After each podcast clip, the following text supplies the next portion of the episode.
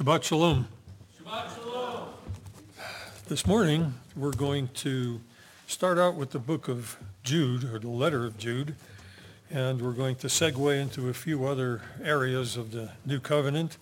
So if you'd like to follow along, just uh, pay attention and do it. I chose Jude because I find this to be a very interesting letter. Unlike the other books of the New Covenant, this one does not address a particular person or community, messianic community or synagogue, church, whatever. See, we don't know where Jude was when he wrote this because there's no geographical references. Although he certainly knew his audience and his audience certainly knew him. Even the date that it was written can't be pinned down to within a few years. The closest scholars are willing to get is somewhere between 66 and 80 AD. Now, if Jude made mention to the destruction of the temple in 70, then of course we would have this reference point and uh, this, we would know at least it was written after that destruction of the temple. But there's even some confusion about who wrote the letter. The letter that we titled Jude, um, the word Jude, the name Jude, comes from the Greek and can be translated Jude or Judas. So Judas was one of the 12 apostles, as we know, but because he died early on and the messianic communities were not yet established, it's highly unlikely that this Judas wrote this letter. So who does that leave us with? Well, how about Judas, the Lord's brother? Well, if you uh, allow me, I'll go to the book of Matthew in chapter 13, and we'll read a few verses here to get a reference. And coming to his hometown, that his hometown is Yeshua's hometown, he began teaching them in their synagogue, so that they became astonished and said, Where did this man get this wisdom and these miraculous powers?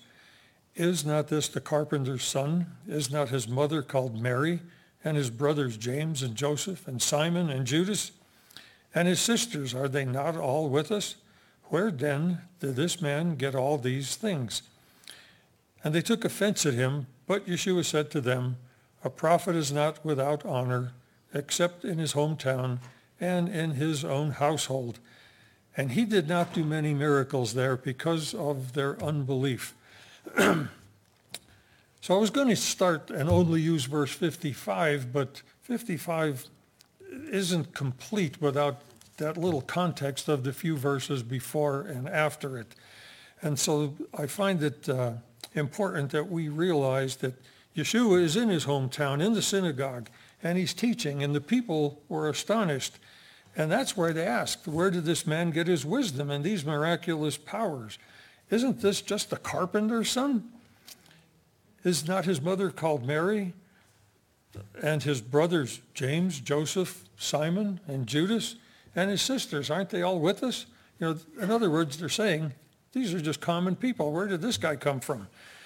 So from, but from this, we also know something about the family. We know there were five boys in the family, and there were at least two girls.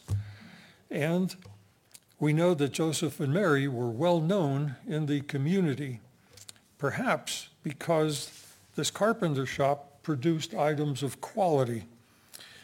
when I was a young fella, my dad would buy certain kinds of tools because they would last a long time. The, the saws stayed sharp. The uh, screwdrivers were rugged and held up under some abuse, like using them as a pry bar. If any of you had a screwdriver and you tried using it as a pry bar, you know that the cheaper ones just bend or snap. So I also have the wood plane that he used some 70 years ago and it still works. So a quality tool lasts a long time. And so back to the carpenter shop and the quality tools. You see, Yeshua did something between his age of 12 and 30 when he started his public ministry. So what would he have done in those early years?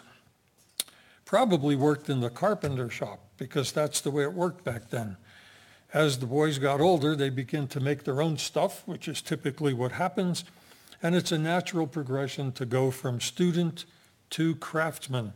And they must have had some identifier as to who made what. I mean, if there's, you're working in the shop, you want to know who produced that particular item. And so you'd have your own mark on there. Could this be a stretch of my imagination? Well, of course, my, imagine, my imagination runs amok once in a while, but in this particular case, I think we're on the right track. so that's a good thing about the carpenter shop, but I want to segue here to a person named Justin Martyr.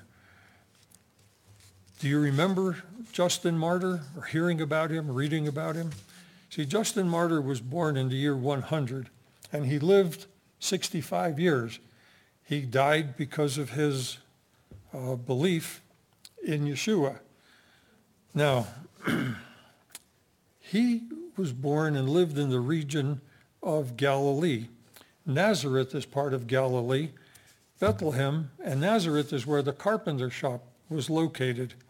So he was a historian and a martyr, and he died because he believed in Yeshua, like I said. So what's the connection between Justin Martyr and Yeshua the carpenter?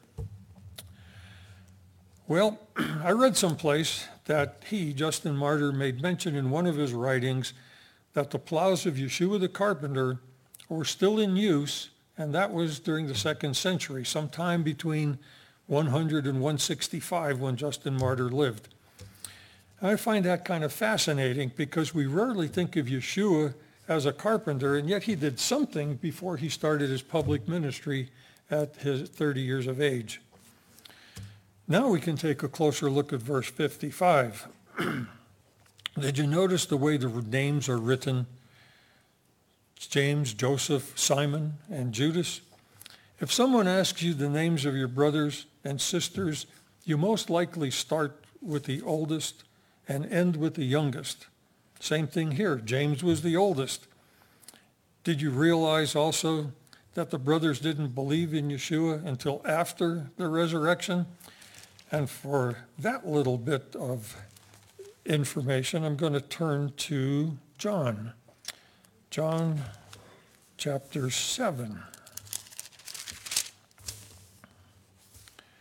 And starting in verse 1. And after these things, Yeshua was walking in Galilee, for he was unwilling to walk in Judea because the Jews were seeking to kill him. Now at the feast of the Jews, the feast of booths, Sukkot, was at hand.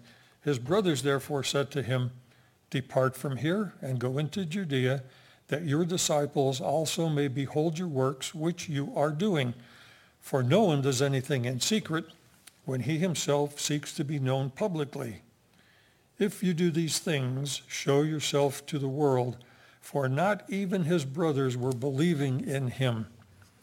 Well, there's proof right there that his brothers didn't believe in him, even though they worked with him, they lived with him, they knew him intimately.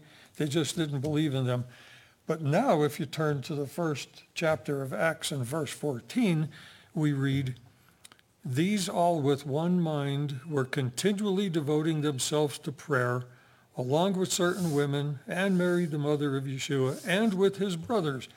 So it was after the resurrection that they became believers in him. So we have the pre and the post-resurrection scenario here. So going back to James that I mentioned earlier, he became the leader of the Messianic community in Jerusalem. He wrote James, and the brothers appear to be close-knit and married. So in 1 Corinthians 9, Rav Shaul, the Apostle Paul, is listing his rights as a minister. And in verse 5 he says, Do we not have the right to take along a believing wife, even as the rest of the apostles and the brothers of the Lord? So we don't know who Jude specifically wrote to, or but we do know why he wrote it. And why is as important today as it was 2,000 years ago. In this letter, Jude, we find the typical salutation in verses 1 and 2 and the typical doxology in verses 24 and 25. So you have 25 verses total, 21 remaining if you took out the, the uh, salutation and the doxology. And so what could be so important in the remaining 21 verses, well, something was happening that compelled Jude to put aside his commentary on salvation because in verse 3 he says, while, while I was making every effort to write to you about our common salvation, I felt the necessity to write to you appealing that you contend earnestly for the faith. Something was happening in that congregation that compelled Jude to change topics. Well, that what happened, what was happening in the congregation is told to us in verse 4. It says, For certain persons have crept in unnoticed, these who were long beforehand marked out for this condemnation, ungodly persons who turn the grace of our God into licentiousness and deny our only Master and Lord, Jesus Christ. So what exactly does that mean? Licentiousness means lacking legal or moral restraints, especially in sexual conduct. See, the grace of God is that we no longer have to pay the penalty for our sins because Yeshua paid the penalty on the cross. Romans 6.23, a verse that we're all familiar with, says the wages of sin is death, but the free gift of God is eternal life in Jesus Christ our Lord. So these certain persons they perverted the message of the gospel to mean that if we are no longer held accountable, Yeshua is, then we have the freedom to do whatever we desire. We are unrestrained in legal and moral matters. Hmm. See, so in so doing, these people have denied the Lord Jesus Christ because Jesus never meant for the restraints to be removed.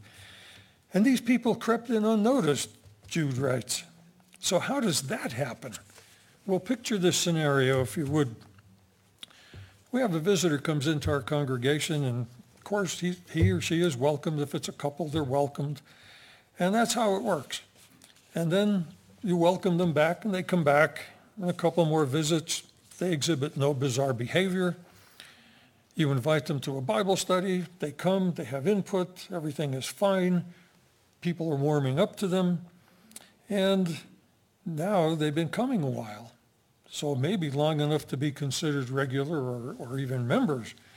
And they've been invited to your home, you're invited to their home.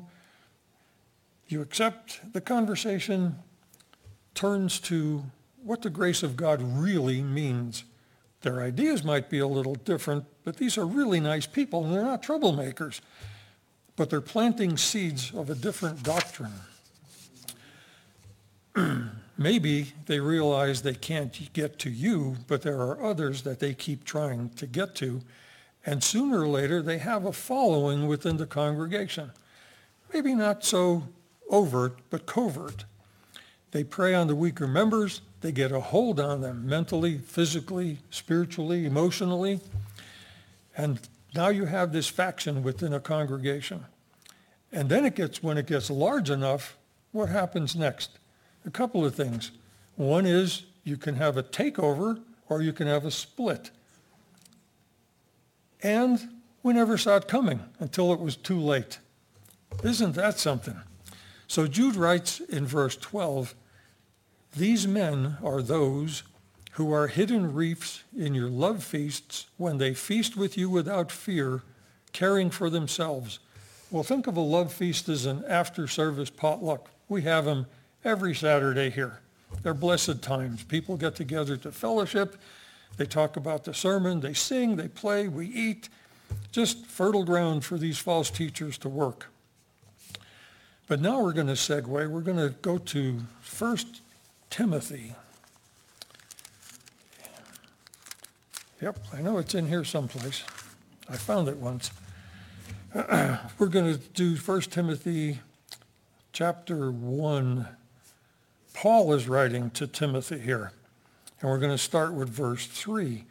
He says, As I urged you upon my departure for Macedonia, remain at Ephesus, in order that you may instruct certain men not to teach strange doctrines, nor pay attention to myths and endless genealogies, which give rise to mere speculation rather than furthering the administration of God which is by faith. But the goal of our instruction is love from a pure heart and a good conscience and a sincere faith. For some men, straying from these things, have turned aside to fruitless discussions, wanting to be teachers of the law, the Torah, even though they do not understand either what they are saying or the matters about which they make confident assertions. So Paul is writing to Timothy, urging him to stay because he's needed there. And he's needed there because the Messianic community in Ephesus has a problem.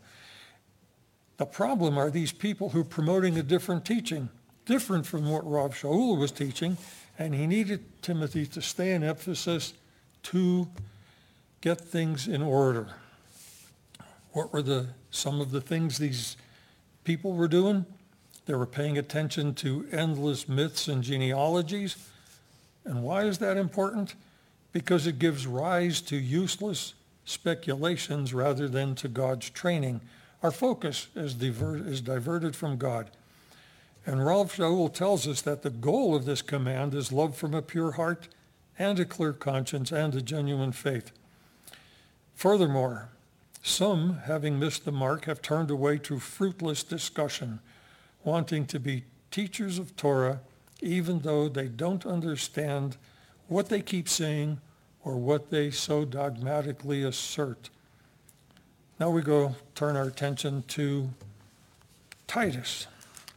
Titus was our new covenant reading here this morning.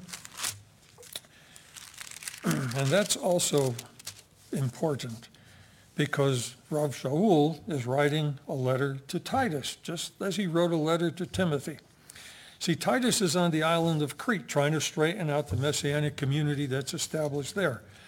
I'm not going to go into detail, but Paul is giving Titus some direction, some encouragement, encouragement and some warnings.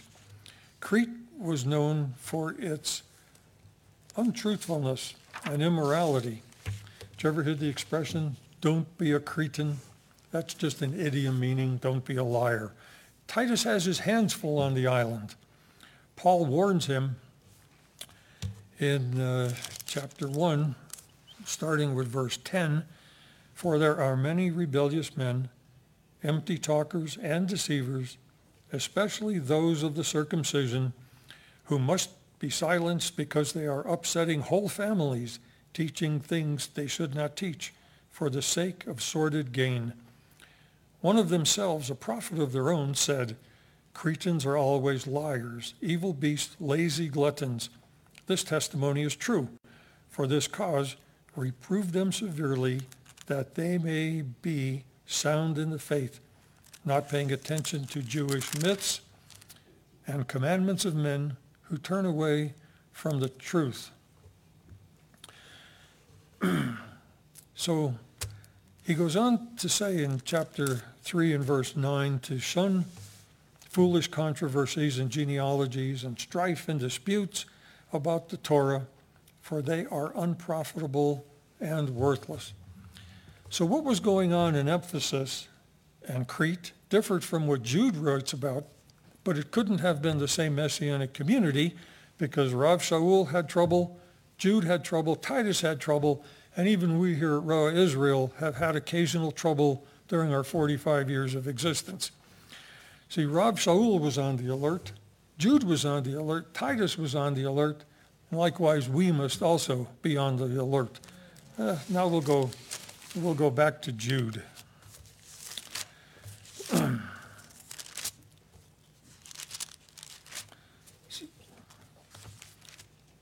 Jude, in verse 11, is comparing three spiritually rebellious men. And those folks are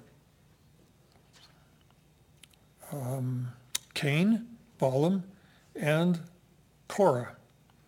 So why these three? Because they're pretty significant. Each of them had rebelliousness of a different kind, but nonetheless, they were still rebellious. You see, Cain's re- rebellion led him to the murder of his brother Abel. Balaam, if you looked at verse uh, chapter 2, verse 14 in the book of Revelation tells you that Balaam's problem was he kept teaching Balak to put a stumbling block before the sons of Israel to eat things sacrificed to idols and to commit acts of immorality. Balaam means destroyer of the people, and Balak was a king who hired Balaam, a prophet, to put a curse on Israel, but each time he tried, God would, God would not allow it. Finally, Balaam advised Balak to invite the people of Israel to join them in their love feasts, where they sacrificed to their gods and offered their daughters to the sons of Israel to commit immorality. Wow. And then we go to Korah, the last one mentioned here. See, Korah's problem was he rose up against Moses. Moses, God's anointed. And he and his followers died instantly. And that's in Numbers chapter 16. That's the first time it's recorded that the earth opened up and swallowed these folks uh, alive. But let's take a closer look at Korah's rebellion. He had followers, some 250 men, and they decided to question Moses' authority by presenting an argument that had some truth in it. But the conclusion was flawed. The truth is, all the congregation are holy and the Lord is in their midst. The flawed conclusion is, why do you exalt yourselves above the assembly of the Lord? See, Moses didn't exalt himself above the assembly of the Lord. See, the Lord chose Moses to be the leader. If you remember, Moses did not want the job, but the Lord wanted him to have the job. So he got the job. Korah, yeah, Korah wasn't one of the tent, just one of the tent dwellers there in the desert. He had a good history, a good background. He was the grandson of Kohath and the great-grandson of Levi. And the Levites, if you remember, they were separated from the tribes of Israel and given the task of serving God by performing the service of the tabernacle and keeping the furnishings of the tent of meeting. They were intimately involved in that sacrificial system. The Kohathites were further separated to do the duties of the sanctuary, which included the ark, the table, the lampstand, the altars, the utensils of the sanctuary, and all the service concerning them. They were intimately involved in that service to the sanctuary. So what happened to Korah? Why did he rebel if he knew better? Well, I think his ego got the best of him. I think he started to think he was equal to or better than Moses, and he could do the job just as good as or better than Moses could do it. And therefore, we have the rebellion. And he convinced 250 people he was right. But there were two who weren't totally convinced, but they went along with the crowd anyway. You remember Dathan and Abiram? Well, if you remember, Moses called for all those people to bring their censers before the Lord, and these two held back. They got their censers, but they stayed near their own tents. They were part of the rebellion, but from a distance. See, if things went right and the rebellion was successful, then they could say, hey, I'm part of this. I'm successful too. But if things didn't go so well, they could say, well, I was on the really part of it. I kind of hung back. I wasn't sure. It didn't really make a difference because they shared the same fate as the other folks. So they died too for their rebellion.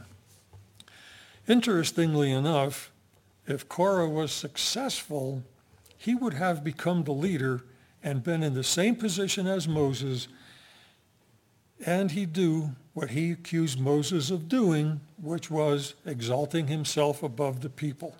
So who loses in that situation? The people lose in that situation. They didn't gain anything. but I think Korah might have been just a little bit worse than Moses because I think he would have wound up being a dictator Of course, the Lord took care of all of that. Moses stayed in charge, as we know. Before we go back to Jude, I need to point out something else. Any one of us can fall prey to our egos. We have to remember that it's God as the one who chooses a person for a position. Yeah, it's based on ability, but also based on their heart towards God. Some people do things in our congregation with little or no recognition, but that's where God placed them, and they know it, and they're doing what they're called to do. They don't need any recognition. Their satisfaction is knowing they're where God wants them. So they're working for God in those positions. Others are in a higher profile position, but that's where God wants them, and they know it, and they're doing what they're called to do. So be content where God put you to serve him as best you can. Now we're going to go back to Jude. These people who snuck in to the community, the Messianic community, um, came in un, unannounced, if you would, unawares. But Jude tells us how these people behave. They're grumblers. They find fault. They follow after their own lusts. They flatter people for the sake of gaining an advantage. So what can we do? Do we just throw up our hands in despair and give up? Do we let the split or the takeover happen? Or do we fight? Of course we fight. Hey, we're fighters. How do we fight though? We have to have a defense against these false teachers. And our defense starts with knowledge. And Jude tells us how these people are. In verse 17, he tells us, you ought to remember the words that were spoken beforehand by the apostles of our Lord Jesus Christ. So he's telling us, we know they're going to come. The apostles warned us of that. And he says that they were saying to you, in the last time there shall be mockers following after their own lusts. So we also know how they act because Jude just tells us how they act. And then he also says, these are the ones who cause divisions, worldly minded, devoid of the Spirit. Now we know what they do. So he, we know they're going to come. We know how they're going to act. We know what they're going to do. That's a great defense. So now that we've set up a good defense, we can sit back and wait for them to come, right? Wrong. We're not going to do that because we're going to go on the offensive. We protected ourselves by knowledge, by setting up the defense. Now we're going to build ourselves up in the faith. That's how we're going to go on the offensive. We become mature believers, well-grounded, and we can't get that way by just attending services once a week. We have to stay in the Word. We read commentaries by proven scholars. We talk to each other. We pray. We keep ourselves in the love of God by being obedient to him. And we wait anxiously for the Lord, anxiously with expectation. Now we have the defense. We have the offense. Now we can rescue those that are already ensnared or enticed by this false teaching. See, in verse 22, Jude also tells us something. He says, have mercy on some who are doubting. See, these people that he's asking us to have mercy on are the doubters in this new faction, if you would. They haven't been fully ensnared. They're doubting. Have mercy on them. Don't pounce on them. Be a little gentler, a little kinder, more willing to talk things through with them. But then you have some that we're going to need a little more force with. And Jude tells us, save others, snatching them out of the fire. Save others, snatching them out of the fire.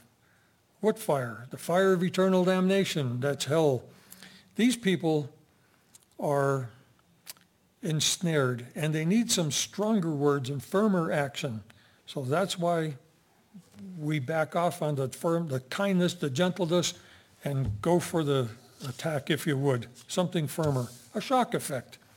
And then there he also tells us, uh, let's see here, have mercy with fear on others. Fear, what are we afraid of?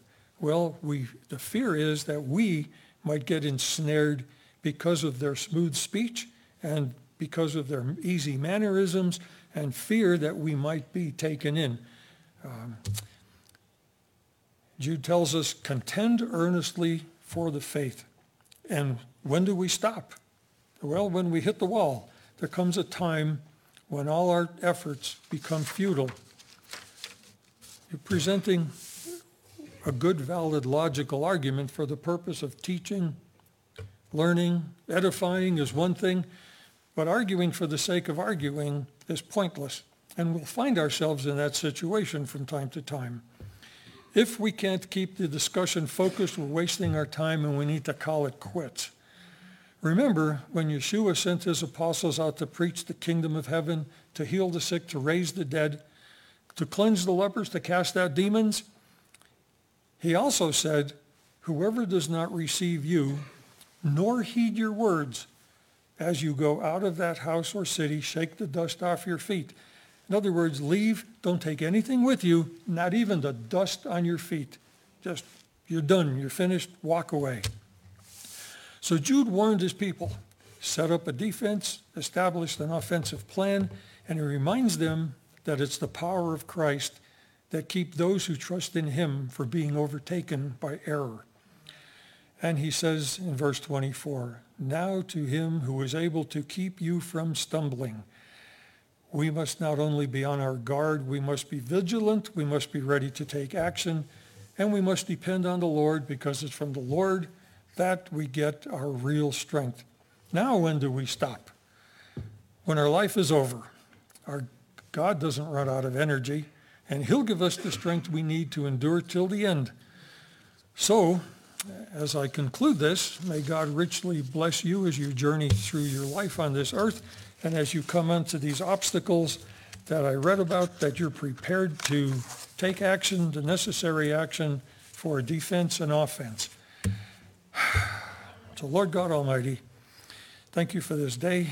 Thank you for this time that I can share your word.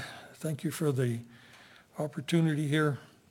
And we ask a blessing upon all those who heard your word today, that we can indeed live it to its fullest all the days of our life. We ask in Yeshua's name. Amen.